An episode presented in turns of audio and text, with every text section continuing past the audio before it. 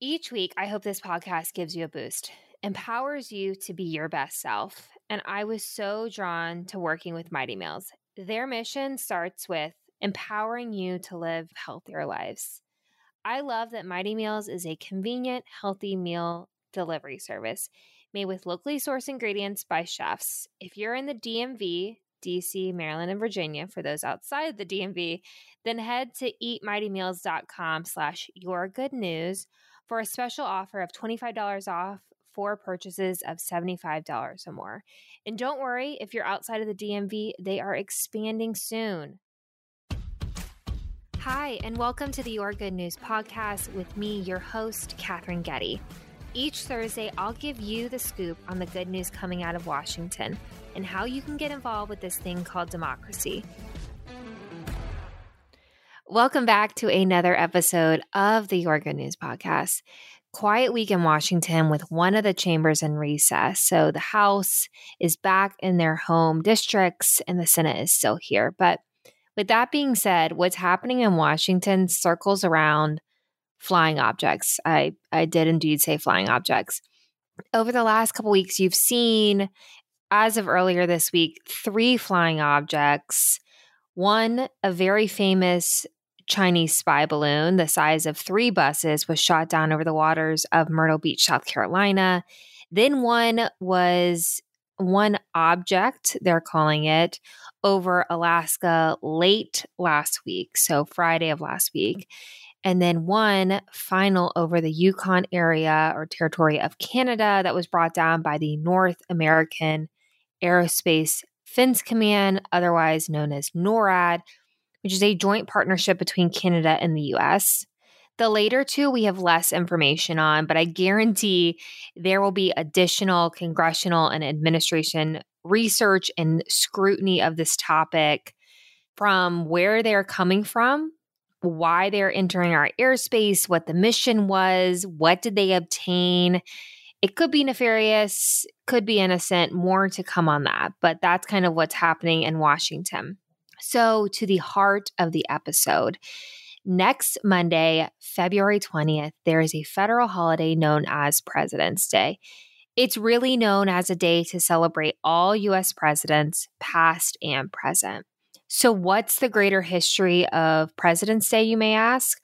The story of President's Day begins all the way back in 1800, following the death of George Washington in 1799 his February 22nd birthday became a perennial day of remembrance.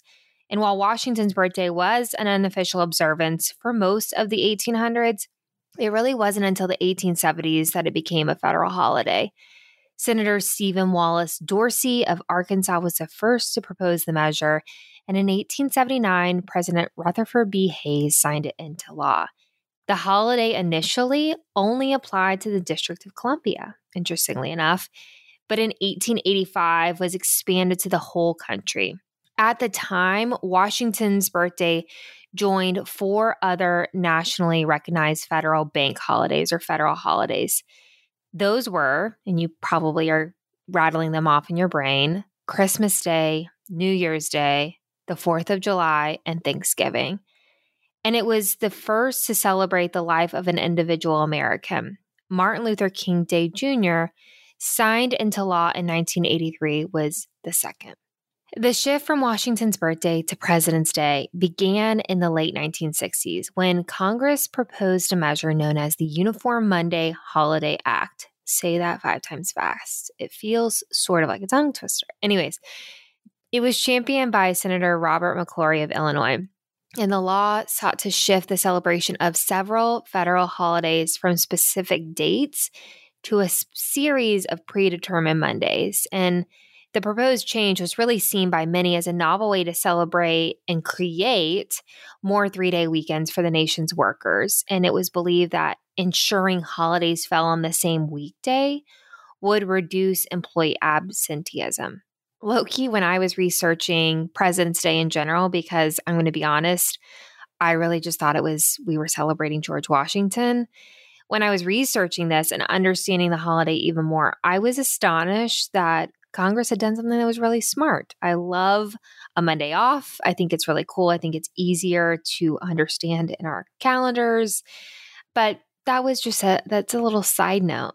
You know, the Uniform Monday Holiday Act was passed in 68, 1968 and officially took effect in 71 following an executive order from President Richard Nixon.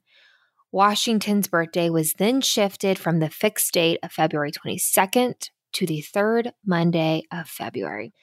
Columbus Day, Memorial Day, and Veterans Day were also moved at that time.